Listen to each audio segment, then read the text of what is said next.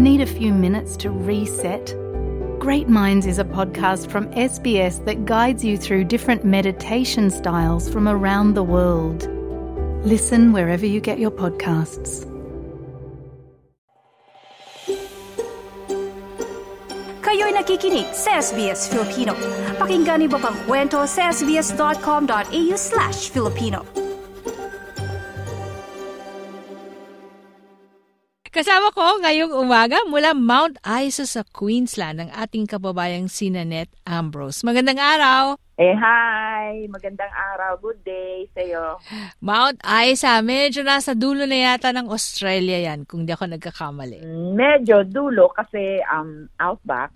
So we call this place outback dahil, yun nga, bush, bush place ito. Ganon yung, hindi, uh, uh, with reference naman, compare sa city. So mm-hmm. talagang medyo malayo kami. Pero maraming mga Pinay dyan. Maraming mga Pinoy. Yeah, madami talaga. You can say that uh, nung first time na nagpunta ako dito, parang hindi naman ako nalungkot, parang hindi naman ako na homesick kasi sobrang daming Pilipino at sobrang daming mga uh, from different uh, regional area natin sa Philippines, like maraming Bisaya, yun ang pinakamarami. May mga may mga Ilonggo, may mga Ilocano din, pero ang pinakamarami Bisaya. At uh, kung di ako nagkakamali, ang Mount Isa ay kilala para sa industriya ng mina. Yeah, that's right. Um, iyan yung laging sinasabi ng husband ko. My husband would always say that kung walang mines, parang wala ng Mount Isa. So people just come here to work at the mines. So yung ibang industry dito, um, incidental na lang dahil mm-hmm. may mines like McDonald's, the shops, ganun. Pero ang talagang largest um, revenue Um, uh, source ng Mount Isa is yung mine. Pero Nanette, bago ka nagsimulang muli sa Australia, makulay at busy ang buhay mo bilang isang anti-fraud investigator sa Pilipinas. Yeah, um, yeah, that's correct. Uh, so nagtrabaho ka sa U S Embassy, nagtrabaho ka sa Australian Embassy. Sa, yeah, esta, yeah, sa U S Embassy, nakatutok ka sa paghahanap ng mga manloloko, ika nga nila. yeah. mga mga fraud um, people kasi yan yung iniiwasan ng since after the nine eleven, medyo kasi ang U S dun sa nine eleven they were caught off guard, di ba? Mm-hmm. Sabihin na natin alam ng buong mundo. So uh, when I started in um, U S Embassy sa uh, State Department sa consular section as anti-fraud investigator, Um, lahat kami doon, uh, Pilipino, um, limang investigators, then isang um, American officer and isang anti-fraud manager na, nag, uh, na nagsusupervise sa amin. So we are after those people na gumagawa ng mga fraud, like documents, document fraud, ganun, para makapunta sa U S. So yun yung, yun yung iniiwasan namin nung time na yun. So i- meron din na, na meron din kayong mga operation na paghuhuli ng mga sindikato kung di ako nagkakamali. Ah, uh, yeah. Uh, yung time na nasa anti-fraud section ako, actually we work with other um, agencies or mm. with other offices sa sa U S, sa inside the U S Embassy and outside. So ang counterpart namin sa outside is yung N B I Interpol agent. Mm. So I remember we worked a case na isang, uh, hindi ko mas, mas sure kung ito sa ring or ito sa syndicate um, or a group. Pero we work on a person na nag, uh, na nag-cater, we say cater, dun sa mga taong gustong pumunta sa U S na walang proper document. Parang human so, trafficking. Pa- oh, yeah. Itong hindi naman actually trafficking kasi pag sinabi mong trafficking, yung victim uh, hindi nila gusto. So, so mga mag-T N T, gano'n? Yes, yes. Man, hindi naman T N T but itong tao na to, ito yung nagpo-provide ng mga fake na document. Okay. So, so nag-undercover kami, ako tsaka yung uh, Interpol agent. So, uh, nag-post kami as husband and wife na gusto namin magpunta ng U S with a fee, syempre, di ba? Mm-hmm. So, uh, sinabihan kami ng, uh, I think that time, two hundred thousand pesos, wow. ha? Laki so, doon na. Siya yung magpo-provide, yeah, siya yung magpo-provide ng documents and everything. So, uh, we work on that case for a year. So, a year. Ang officer na nag-supervise sa amin dyan, ang kumuha sa akin yung isang agent from Diplomatic Security Office. Hindi ka natakot? So, I, Kasi uh, lantaran yung itsura mo, makikita nila, pwede ka nilang hanapin. Yes. Um, hindi naman kasi, um, as I said, hindi naman siguro ito syndicated work. Mm-mm. Parang siya lang, ganun. Tapos, uh, based on the uh, investigation namin, parang ang dami na niyang, dami nang nakapunta sa U S Mm-mm. ng gamit yung mga documents niyang, ano, okay. mga, mga pin, pin-provide niyang documents. So, ang ano lang yun, punta kami, may, may, appointment, pupunta kami sa bahay nila, mag magdadala mag, uh, kaming bayad, then mag magbibigyan niya na kami ng daw. Ito na yung ginamit namin. And meron akong cover na name. We have to secure a cover name mm-hmm. sa D F A, from D F A. So meron akong, so, meron akong fake identity. Yeah. Ka nga. Yeah. Ah. Yeah. So ano yan, uh, nakatimbre naman yan. So kumbaga legal yung process. Uh, Inisyuhan ako ng passport under a different name. Tapos napunta ka sa Australian Embassy. Ikaw naman yung sumusuri sa mga application kung uh, yes, totoo nga ba, genuine o hindi. Yeah, most of the most of the documents na nare-receive, application rather, na application na receive ko, wala naman masyadong problema. Uh, in fact, super dami ng documents na pinoprovide ng mga mm-hmm. ng mga applicants. So, not much Um, problem, ang walang masyadong challenges. Uh, siguro kung meron, pag binigay ko na sa case officer, sila na yung uh, mag-check kung kailangan pang scrutinize yung mga... Pero pag sa akin na kasi nanggaling, in-approve ko na, then sa kanila, good as okay. Kumbaga, ikaw yung nag-vivet, tama ba? Yeah, yeah. Ako yung nag-vivet. So, paano ka naman napunta ng Mount Isa? Parang ang kulay-kulay ng buhay mo sa Pilipinas, tapos pinagpalit mo ito sa medyo tahimik na buhay sa Mount Isa. Ah, uh, yung uh, because of my husband, uh, yung husband ko who's, who who's my um, college boyfriend, uh, nag-reunite kami. We were reconnected through the social media.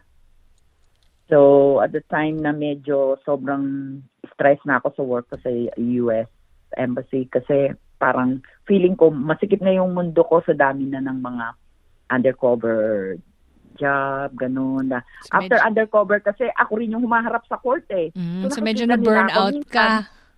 Yung, minsan, masakit sa akin kasi nakapag-establish ako ng relationship dun sa sa accused. Tapos biglang, di ba minsan parang nakakahiya oh, na. Oo. Oh, oh. Alam mo yung sa tingin lang, tingin lang ng tao, ito niloko mo ko. Parang ako pa ngayon yung nanloko. Oo, oh, oh, pero sila talaga yung nanloloko. Oo. Oh, oh. So, nung, nung time na yun, gusto, parang gusto ko nang bumitaw. So, talagang yung pagkakareconnect namin ng husband ko ngayon is very, very timely. Nung time na sabi ko, ano bang gagawin ko sa buhay ko? Parang, although masaya naman ako, ha, no regret naman sa trabaho oh. ko, pero parang gusto ko nang bumitaw. Ngayon, nakita ko burn siya. Burnout ka, ika nga.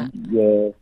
Nag-reconnect kami for, um, bale, hindi kami nakita. After graduation in nineteen eighty-six, so yun na, kasi sabi niya, mag, mag, mag-proper tayo after graduation sa A B, mm-hmm. uh, Bachelor of Arts, sabi namin.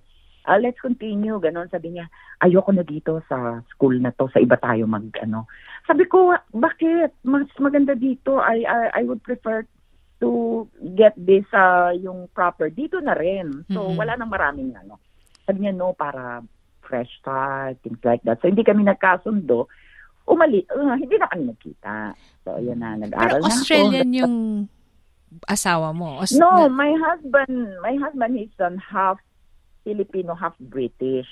Ah. His late dad, yeah, his late dad was um, um, British. So, yung mom niya, Pinay. Nag-asawa ng Australian. Ah, okay. But he came here, medyo late na nga. Eh, nagturo pa siya sa, sa isang lugar, sa isang college, sa, so, sa Puerto Princesa.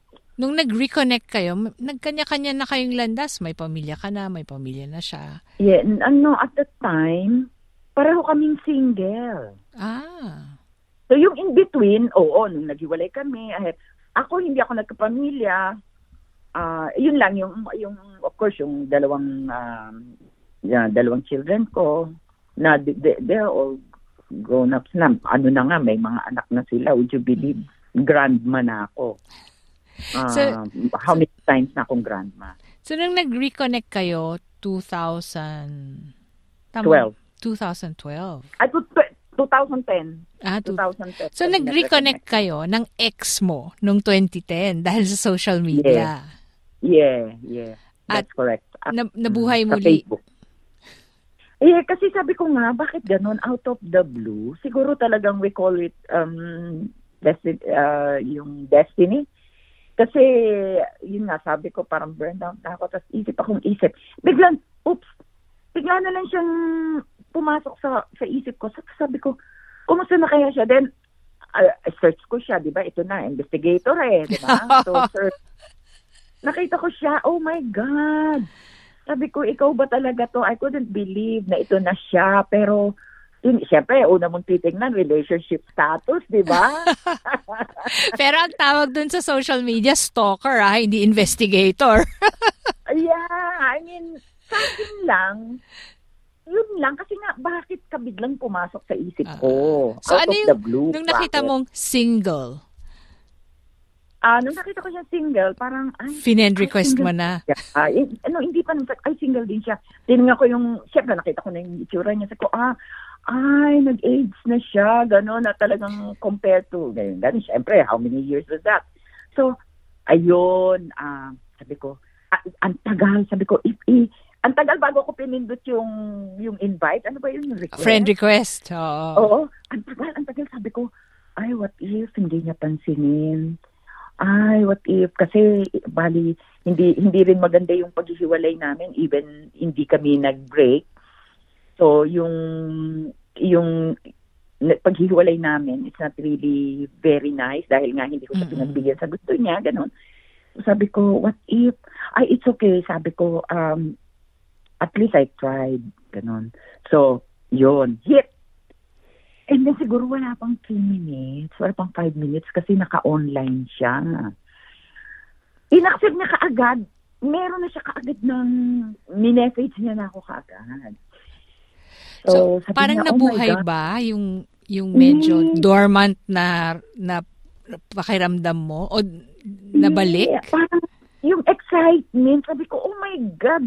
Ito na yung sagot niya, oh, oh my God, Nanette, you're on top of the world. Ganun agad yung sabi ko, you're on top of the world. So sabi ko, what what do you mean on top of the world? I'm still here. Dito pa rin ako sa Philippines. So sabi ko, uh, what about you? So I I remember he mentioned the name Mount Isa, but I am really clueless. I really mm-hmm. had no idea what Mount Isa or where Mount Isa is. So I thought Mount Isa is one of the places in the Philippines, a province, gano'n. Oh. Sabi ko lang, ah, okay. And then, sabi niya, and then pupunta ako dyan, I will meet you. I want to meet you, personally. Wow. So, sabi ko, yeah, it's up to you. So, akala ko lang, di ba, mga lalaki. Mm, sige. Gano'n. Tinutuhanan. Yeah, that was September tenth, I think. That was September tenth, mga last week or middle ng September. Pagdating ng October, is already in the Philippines. Wow. So, sineryoso niya that talaga. Pa. Yeah, that pa. So, bago pa yun, sabi niya, oh, pupunta, pupunta na ako. I already have a ticket. Blah, blah. Sabi ko, oh my God, why so fast? Wait. Kasi nung sa U S Embassy ako, yearly yung schedule ko ng mga training, ng mga mm-hmm. training ko, ng lecture ko, naka-schedule na yan ahead of time. Training ko sa ganitong lugar, training ko sa ganito. So, sabi ko, naku, paano yan? So, nagpaalam ako sa boss ko. Hindi ko na mga kinansel yon. But what happened, I I took him with me. I brought him with me. brought him along with me sa Davao, sa Cebu. Mm. So, so oh, mag- talagang pinag So talagang pinagtagpo kayo muli ng tadhana. Yeah, uh, that's what you call destiny, di ba? At nung nagkita ba kayo, para bang, uy, nandyan pa rin. ibang, ibang, ibang klase nung dumating siya. Ako nung dumating nga siya, nawala pa. Ako kasi, um, I have full access sa airport mm-hmm. sa Philippines. I have yung I D because of my work, no? I can always go in and out of the airport with my badge. I mean, badge ng airport. Mm-hmm. Uh, ma-inisyuhan. So I cannot, I couldn't find him, ganun. So nagkawalaan pa. So nandun na siya sa hotel. So sabi ko, I'm sorry kasi ganun, ganun, ganun. But, pero nakita din kami. Then magkasama kami. Yung una parang medyo naghihiya ako. Parang may konting... thirty-four years eh. thirty more years eh. Na hindi kami hindi, nakita. Oh. So, nagkahiyaan so, pa. Iya, medyo nagkakahiyaan. Pero, hiyaya niya kung... Pero, nagbalik, hindi ba? So, parang, sabi mo bang you picked up where you left off? Yeah, kasi, at saka, uh, yung mga previous messages na niya, nag, um, sabi na siya na, hindi naman hindi naman mahirap na maging tayo uli kasi we were we were boyfriend girlfriend before, so parang hindi na mahirap, we we know each other, you know, things like that. Pero ano yung parang ika nga nila'y ano yung nagsabi na oo, iiwanan ko ang boy ko sa Pilipinas, iiwanan ko mga anak ko, iiwanan ko lahat ng pinagsikapan ko, magbabalot ako at pupunta ako sa Mount Isa. Ah, yung after ng uh, after ng um, wedding, um, actually after ng wedding, sabi niya, uh, you have to visit Mount Isa first, see for yourself. Kasi twenty twelve naman kami kinasal eh. Mm-hmm. twenty twelve. So during the time na nagpunta siya, na, siyempre hindi muna namin pinag-usapan yun. Although before he he He went back here sa Mount Isa. Um, engaged na kami. Nagpaalam na kami sa parents namin. So, twenty ten, we got engaged. twenty twelve ang wedding namin. So, he he made sure kami na talaga. So, may dalawang taong But, ka para pag-isipan. Yeah, yeah. Kung hihikayatin mong bumalik siya sa Pilipinas o ikaw yung aalis. Or sa U S. Kasi ah. at the time, malapit na ako maging eligible for special immigrant visa. So, anong meron ako, yung Mount Isa at naakit ka niya? Uh, ayun nga, nung uh, sabi niya, um, why don't you visit Mount, Mount Isa first and see for yourself if you would like to live there. Sabi niya, kasi nakita ko yung, yung dito ka sa city, nakita ko yung buhay mo, you've been traveling all around sa ibang bansa, and here sa ano, baka malungkot ka. Uh, Mount Isa is um, yung... outback na daw. Ganun. There's not much that you can see in Mount Isa unless you go out, go to other places, yun magiging okay. So sabi ko, yeah, oh, okay, yeah, I'll, I'll, I'll make sure. I'll. So nag-travel ako twice, every six months actually. So, um, but, but before that, sabi ko sa kanya, you don't need to worry kasi um, dito sa Philippines, I don't have a nightlife. I am not the kind of person na talagang I find um, happiness through nightlife, drink, friends. Mm-hmm. Sabi ko, family ko lang, pag wala akong travel, family, mag-shopping, um, ganun, then kain sa labas, then ganun lang. So probably I would, feeling ko, sabi ko, I, I will love Mount Isa. So ito na, napunta na ako Mount Isa. Then I was met by yung... some friends, relatives, gano'n niya. Um, sister, actually, sister lang naman yan nandito and yung late mom nga. So when I came here, she was here, my late uh, mom-in-law. And then, ayan, mga Bisaya. So talagang masaya. Sabi ko, masaya dito, gano'n. And then balik uli ako. The same day, ah, pag pumupunta naman ako dito, we travel to Townsville. Mm. Punta kami doon. Um, punta kami sa ibang mga places. Now, which I found very, very exciting at natutuwa ako talaga. So, and then... Sige. Kaya natutuwa ako, and syempre sa akin, wherever I am, kung nandiyan yung husband ko, okay ako. I mean, it's not really the place, but it's how I will leave the place with my husband, with my loved one. Kulang-kulang sampung taon na simula nung nagsimula kang muli dito sa Australia. Meron ka ng yeah. trabaho ngayon Ayan. sa ospital. Mm-hmm. Sa hospital, yan. At tapos marami ka ng kaibigan sa Mount Isa. Yeah, yeah. Talagang marami na. At saka may mga um, member na ako ng organization, ng Filipino-Australian um, organization dito sa Mount Isa. And I uh, became, I used to be one of the officers ng organization. Um, sometime way back, how many, how many years back, naging secretary ako, ganon. So, so active ka na talaga sa komunidad? Yeah, and then sa church, yun, um, pareho kami ng husband ko na, pero sabi ng husband ko nung pumunta ko dito, it was also the time na naging active na siya uli sa church. Hmm. So before, hindi siya ganun ka, uh, ka-active. Hindi naman kami talaga yung devoted na super devoted Oo, talaga. But then, we, yeah, we make sure we go to church every Sunday. We attend yung mga activities sa church. Yung yung multicultural every year. Um, ano yan, ng event yan ng hospital, ah, hospital, ng church, ng Catholic Church. So, talagang nagpa-participate kami. Tapos sa hospital, meron yung Uh, ano nga ba yung reconciliation, parang reconciliation day na ang um, yung lahat ng nagtatrabaho doon na, kasi sobrang multicultural tong tong Mount Isa eh. It is here where you see a lot of people coming from different uh, culture. So magsusuot kami ng ang um, um, yung Filipino Harmony Day. Yeah, yung parang Harmony Day. Pero I remember they call it Reconciliation Day. Ah, okay. Oh, ganun. Yes. Meron niyang ganun. So, nag-resort kami. So, parang hindi ka rin, parang masaya. ang Kasi sa iba, di ba, yung mga simula nila parang malungkot, masalimuot. Sa'yo naman naging masaya talaga. Yeah, homesick. Siguro rin dahil hindi na ako ganun ka bata. Siguro yung mga na-homesick talaga yung, alam mo yun, yung talagang may mga, may mga, although handun ang family ko, ha? Handun yung, handun na yung dalawang anak ko eh. Mm-mm. Handun yung mom ko. At dahil din kasi sa social media na siguro, kasi everyday uh, video chat, oh. you know, so pa- hindi katulad nung araw na snail mail, you know what I mean? Oh. Sulat lang, sulat. At saka mahal tumawag nung araw eh. Yeah, nung, alam mo, naabutan ko pa yan. Nung, nung nag-umpisa pa kaming husband ko, ang um, tawag talaga, my God, yung, yung bill ko sa telepono, umabot ten thousand pesos. Pareho pala tayo.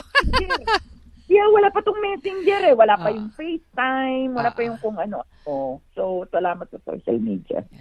So, parang At, hindi ka rin naman lumayo. May tanong ako, Nanette. Sa sampung taon yeah. mo sa Mount Isa, buhay pa rin ba yung uh, investigator part of you, yung anti-fraud investigator?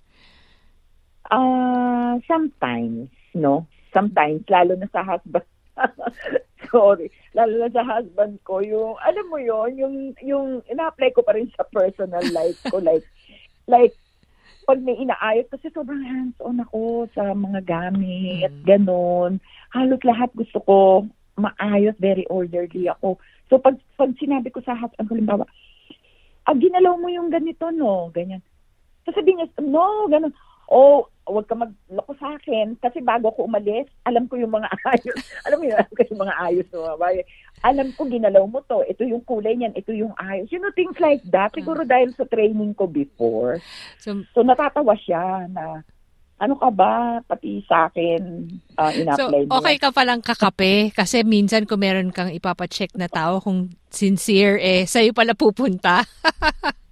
Yeah, I know. And kasi naman, I was trained, um, trained ako, tsaka yung may skill ako na mag-extract ng truth sa isang tao. Iyan yung tinuro sa amin. Kaya nga, di ba sa anti-fraud?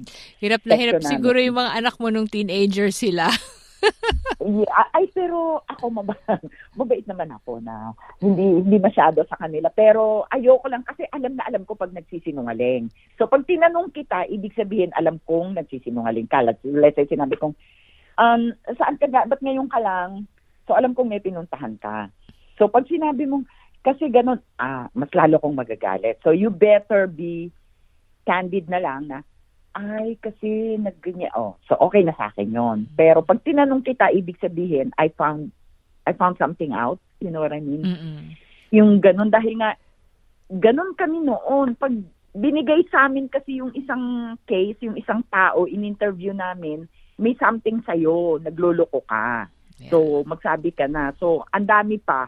Ang um, lies, after lies, after lies, lalong nagtitrigger sa amin ng malaman, magsabi ka ng totoo kasi we know what's the truth. Yeah. Yung ganun, ganun bagay. Kahit sa hospital. Pero not much, syempre. Baka, baka sabihin naman, eh, crazy ako. Pero alam ko, alam ko sa mga kasama. So, hindi Kina- talaga maiwanan, no? Hindi talaga mawawala ang uh, anti-fraud investigator sa buhay. Yeah, yeah. Nakakatulong, um, nakatulong minsan sa trabaho, like, yung na-apply ko eh, um, paano ko ba iyan? Na-apply ko sa trabaho ko mm-hmm. dito sa hospital, pero syempre medyo in a, in a very slight, smooth way lang naman. Na-i-apply ko, nasasabi ko sa mga boss, to ganito to eh, kasi ganito, ganyan, ganyan, ganyan.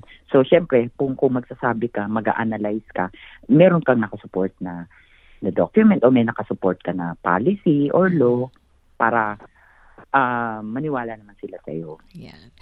So yun, ganun ko na i-apply. Maraming salamat, Nanette Ambrose, sa pagbahagi ng makulay mong kwento, pati na rin ang iyong, pati na rin ang iyong love story sa amin dito sa S B S oh, it's Filipino. It's an honor, really. It's an honor. Sa dami ng tao dito, ako pa yung talagang, ako pa yung binigyan mo ng, ng panahon at saka talagang masaya ako na, you know, you know, yung parang it's a, yung pagbabalik tanaw sa nakaraan kong buhay, yung work ko, and I, I want to share it to, masaya ako na I would share it to anyone, to everybody.